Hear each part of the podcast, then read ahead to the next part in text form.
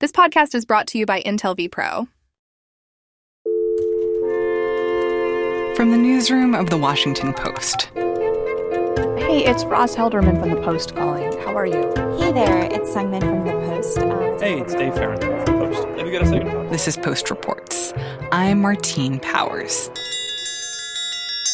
It's Monday, January 4th. Today, a remarkable recording of the president's post election pressure campaign and the simple genius of a hug room. So the president has been trying to talk to Brad Raffensperger, the Republican Secretary of State in Georgia, for weeks and weeks and weeks.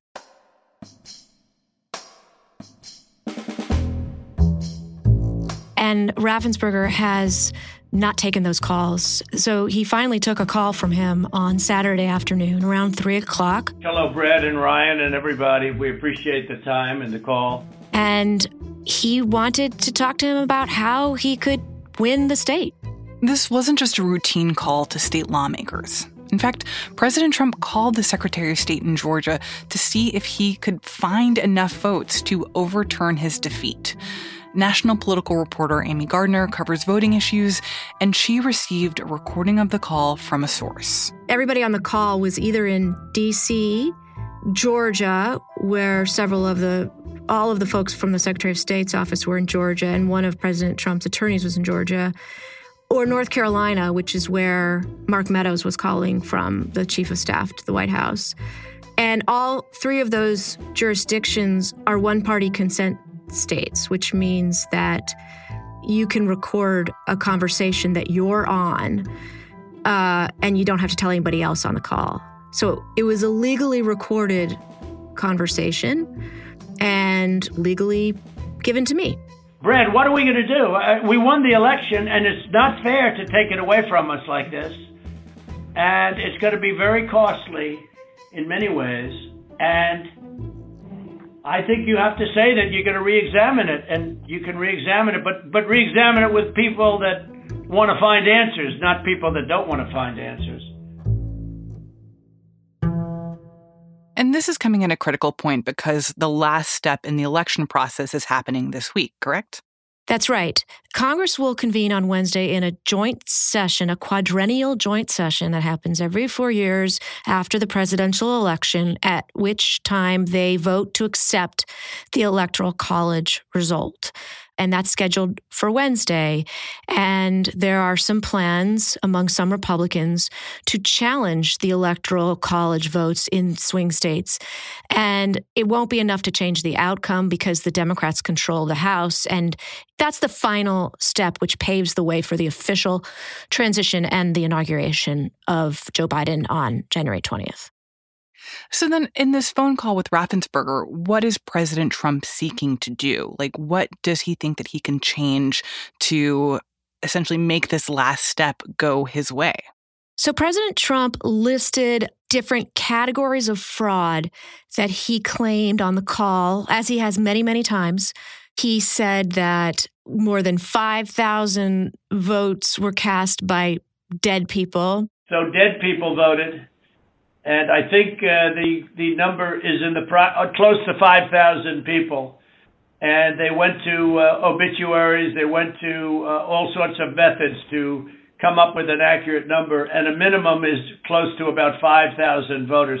He said that a election worker in Fulton County, where Atlanta is, scanned 18,000 phony, fraudulent ballots three times each, and they were all for Biden. There's a whole thing with the ballots, but the ballots are corrupt, and you're going to find that they are, which is totally illegal. It's it's it's more illegal for you than it is for them because you know what they did and you're not reporting it. That's a you know that's a criminal that's a criminal offense. He said that thousands of voters moved back into Georgia from out of state just to vote in the election, which would be a crime in Georgia. You can't just move in to vote. And he offered no evidence for any of the, these instances of fraud. He also said that the Dominion voting systems machinery that Georgia uses to administer its elections were programmed to flip Trump votes for Biden. And he said that they've accounted for at least 24,000 votes that are fraudulent uh, that should be discarded, and therefore he would win the state because he lost the state by 11,779 votes. But none of it's true. We, what, what we're saying is not at all what you're describing. So then, what does Raffensperger say on this call in response to these allegations from the president? Like, how does he how does he respond to the fact that the president's basically telling him that he's not doing his job properly? Well, it's interesting. At the top of the call, Trump goes on for quite a while, for several minutes, rattling off all of these instances of fraud. And then Secretary Raffensperger starts to speak, and he starts to speak at length, attempting to explain to the president why his uh, allegations aren't true. And there's nothing wrong with saying that, you know, uh, that you've recalculated because uh, the 2,236 and absentee ballots, I mean, they're, they're all exact numbers that were were done by accounting firms, law firms, etc. And even if you cut them in half, cut them in half, and cut them in half again, it's more votes than we need. Well, Mr. President, the challenge that you have is the data you have is wrong. And then he goes on to try to really explain it. He tries to explain the thing about Dominion. He tries to explain that the thing about the 18,000 votes at the uh, State Farm Arena in Atlanta is false and was investigated. And it's clear that they have resolve not to buckle under the pressure that Trump is trying to exert on them, but it, they're also being respectful. And then at some point, it just feels like the call isn't going to ever end. He's just repeating himself. And he even says, You know, I know I'm not getting anywhere with this. And then a few minutes after that, finally, Brad Raffensperger says, Thank you, President Trump, for your time. Uh, which I thought was hilarious. I mean, it's just not that often that you know, somebody other than the president of the United States is the one who ends the call. But if he hadn't done that, I'm not sure it would have ever ended. You use the word pressure to describe how Trump was talking to Raffensperger. And I want to dig in a little bit more into what that pressure looked like or sounded like. Like, what was President Trump trying to do or say in order to get some kind of change in stance from Raffensperger? he tried to invoke his party loyalty. You're a Republican. How he said to the general counsel Ryan Germany at one point. I don't even know why you have a side because you should want to have an accurate election. And you're a Republican. He said that their behavior was very risky. That was his word. Uh, that what they were doing amounted to criminal activity. That was the most direct threat on the call. That's a big risk to you and to Ryan your lawyers. That's a big risk. But they are shredding ballots, in my opinion, based on what I've heard, and they are removing machinery, uh, and they're moving it as fast as they can. Both of which are criminal fines, and you can't let it happen, and you are letting it happen. Oh, you know, I mean, I'm notifying you that you're letting it happen. So, look, all I want to do is this. I just want to find uh, 11,000 780 votes, which is one more than we have, because we won the state, and flipping the state is a great testament to our country, because, you know, and there's, there's, there's just, a, it's a testament that they can admit to a mistake, or whatever you want to call it, if it was a mistake. I don't know. A lot of people think it wasn't a mistake. It was much more uh, criminal than that.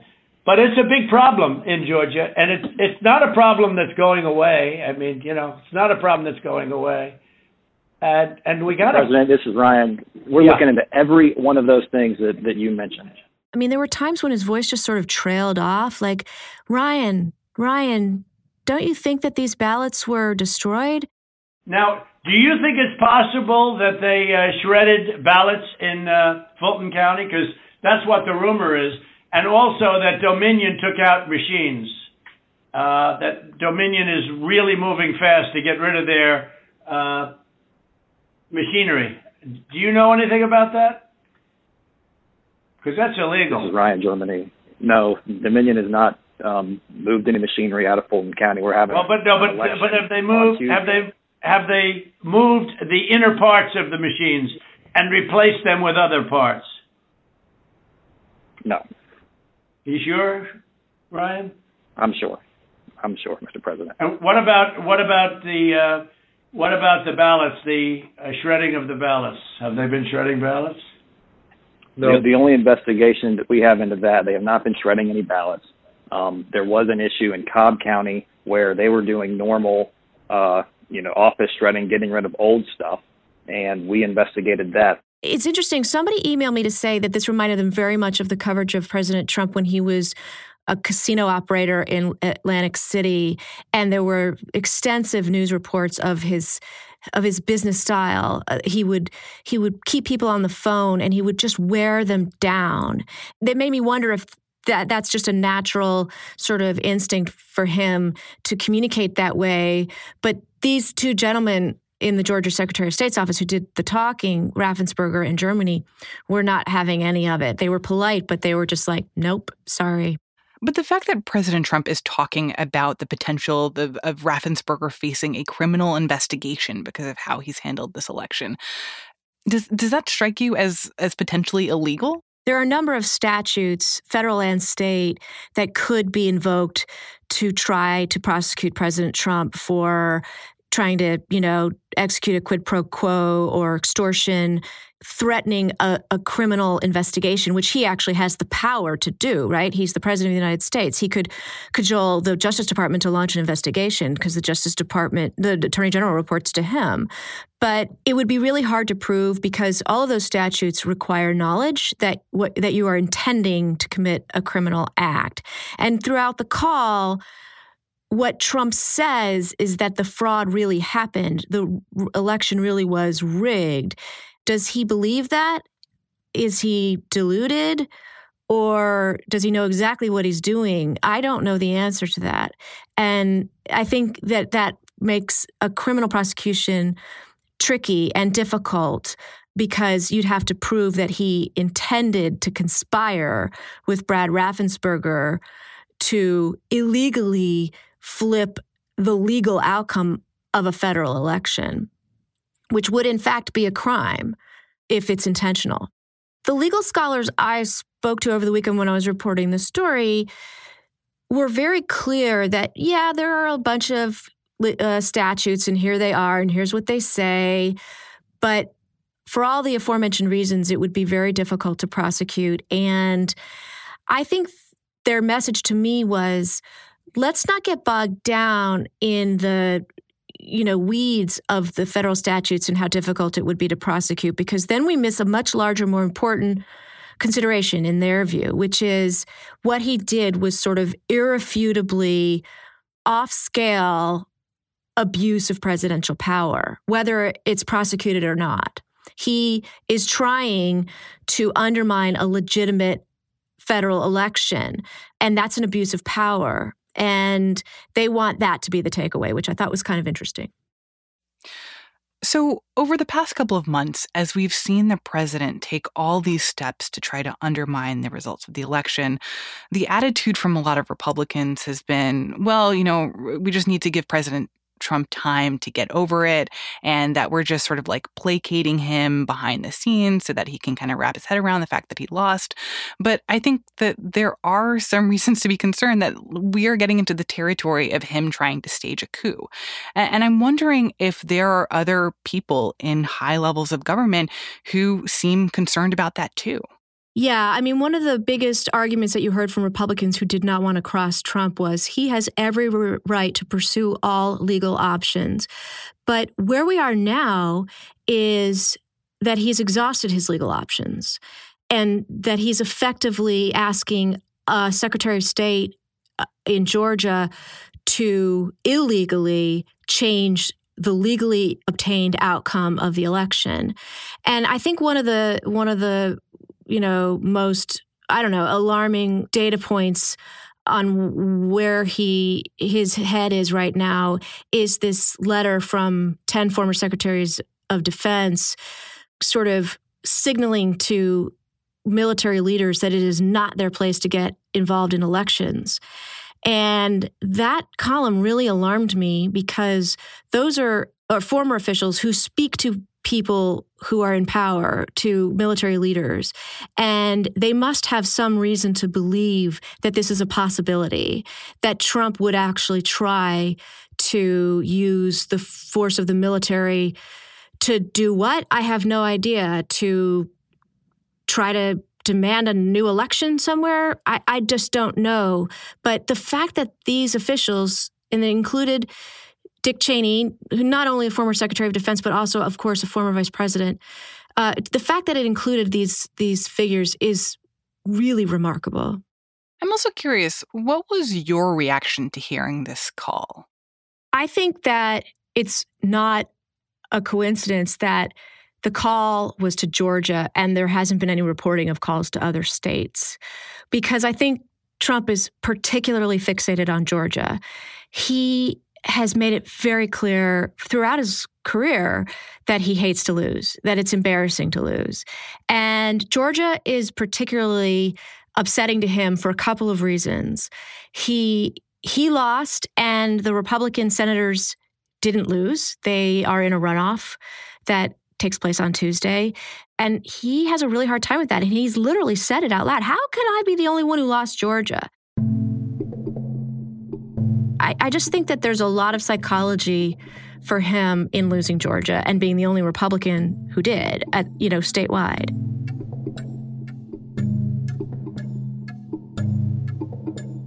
Amy Gardner covers voting issues for The Post. As President Trump continues to attack election officials in Georgia, the state is one day away from the last day of voting in the Senate runoff. And many people are wondering how will the president's rhetoric affect turnout among Republican voters? On a special episode of Post Reports last week, we asked that same question. Like, it's my constitutional right to be here, but I'm still concerned that my vote won't be turned over to the other party. It's, um, uh, like the integrity of all this is questionable and it's it's a very sad time right now for me to question it. I never have in the past. What's interesting about that perception of voter suppression is that there is actually a real long history of voter suppression in Georgia. We dove into that history and context in this episode. I think that it's really worth your time. It's called Georgia on Our Minds, and you can find it in your podcast feed.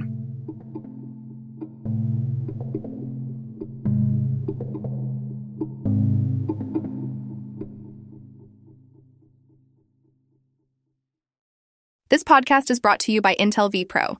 AI PCs built for business with Intel Core Ultra processors and Intel vPro are optimized for hundreds of AI apps and tools to boost user productivity, all with AI-powered threat detection. Learn more at intel.com/itheroes. And now, one more thing about a solution to physical isolation at a nursing home in central Italy. This is a small nursing home, it has 16 people, and many of their families live fairly close by. And yet, despite that, there had been no physical contact since March. This nursing home had decided, like so many at the beginning, that if this virus gets in, it will be a catastrophe. They decided that that meant that cutting off visits was essential, and they tried very hard to come up with alternatives iPad, uh, video calls, and occasionally, when the weather was nice, visits outside on the lawn at a distance with masks. But they also noticed that that wasn't enough. We have to be finding another way to help people like that.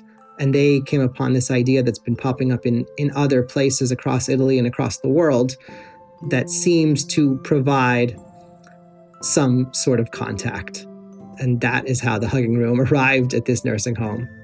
Rome Bureau Chief Chico Harlan talked to our producer, Ariel Plotnick. A hug room is a little bit of a misnomer because it very rarely is an actual room. What seems to be the commonality in all quote unquote hug rooms that have been created is that there is a plastic. Sometimes it's a soft, permeable plastic, and sometimes it's hard plexiglass. But it enables, purportedly enables, there to be no exchange of aerosols, of droplets between one side and the other, which basically means that if you can fit your hands through or around the plastic, you can safely hug someone, you can safely have contact with somebody on the other side. So, could you set the scene for me a bit? What's this nursing home like? It's basically a large house with a yard and a garden, and the residents live on the first floor and the second floor. Immediately at the entrance, you, you saw this hugging room, this plexiglass that was positioned immediately at the door. So it's not like the relatives were going into the facility. They were basically taking one step into the facility past the open door and then coming up to the glass. And on the other side of the glass, they would see their loved one and there were four holes. So arms on one side for one person, arms a little bit lower for the other person. And did they set up some sort of system for using the hug room? This was all in the days leading up to Christmas, and it was already known then that the government would be imposing a, a holiday lockdown. So there was a race to have every resident meet with some loved ones before the red zone, quote unquote, came into force. So they were doing four, five, six people a day, and they were spacing them out because they would have to sanitize plexiglass in between every use. And for each one, you would see the family uh, that was next there in an on deck circle, you know, with their gifts, kind of excited, a little bit nervous too, you could tell. And then on the other side, right at the appointed time, the resident who lived there would kind of come wheeled up or would walk up uh, to the chair on the other side of the glass. Almost everybody was dressed very well. You could tell this was a special occasion that they wanted to look their best for. People were wearing, you know, nice silk scarves. Uh, one man had a tartan tie and a suit. So you met 82 year old resident Giovanna and her granddaughter Joya. Um, what was their visit like? So, first, Joya, the granddaughter, saw her grandmother from behind the glass. She was already getting emotional right then and there. And but before she could even go up to put her arms in the sleeves of this of this plexiglass, she had to sign a waiver. She looked up from that and she was like, My hands are shaking so much I can barely do it. Then she took her place right in front of her grandmother. And her grandmother was in a wheelchair she was reluctant to stand up. She was a little worried about falling, and and so she couldn't quite get up to the right height. Joya wasn't sure where to put her arms in.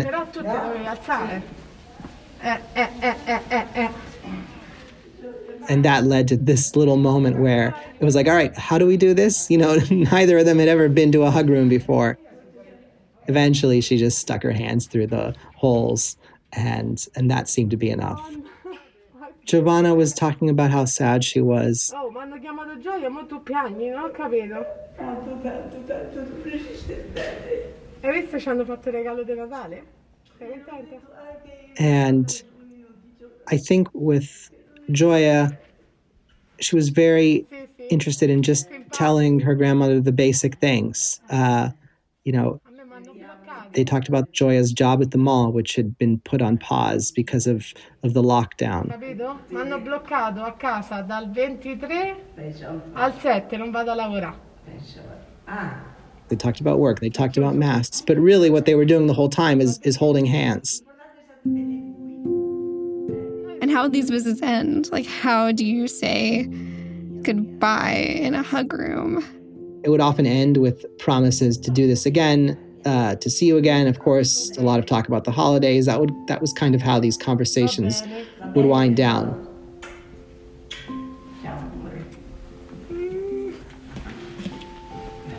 Ciao no. Ciao cara. Grazie mille. Aspetta che io qua, non so se mi tiro via tutto. Eh. Yeah, not everybody was in a wheelchair, but for those who were, what would happen is that all of a sudden you would you would turn around, the family would be walking back to their car and the resident would be getting wheeled back comforted by by the staff and you then see really like th- this is their life on the other side of that plexiglass their their their life has occasional contact with their family but mostly they're they're inside these walls uh, surrounded by by staff who who give them a lot of attention but who aren't their family. And, and until the pandemic ends there's a clear clear definition between this side and that side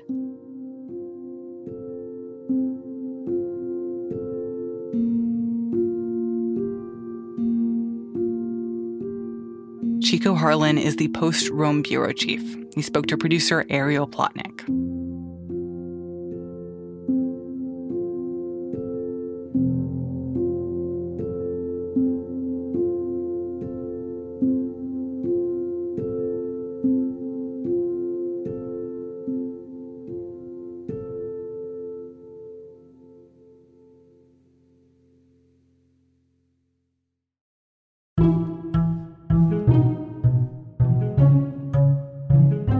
That's it for Post Reports. Thanks for listening.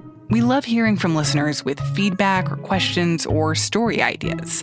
If you're on Twitter or Facebook, you can follow me on Twitter at Martine Powers or join the Post Reports Facebook group. And if not, send us an email. We're at postreports at washpost.com. I'm Martine Powers. We'll be back tomorrow with more stories from the Washington Post.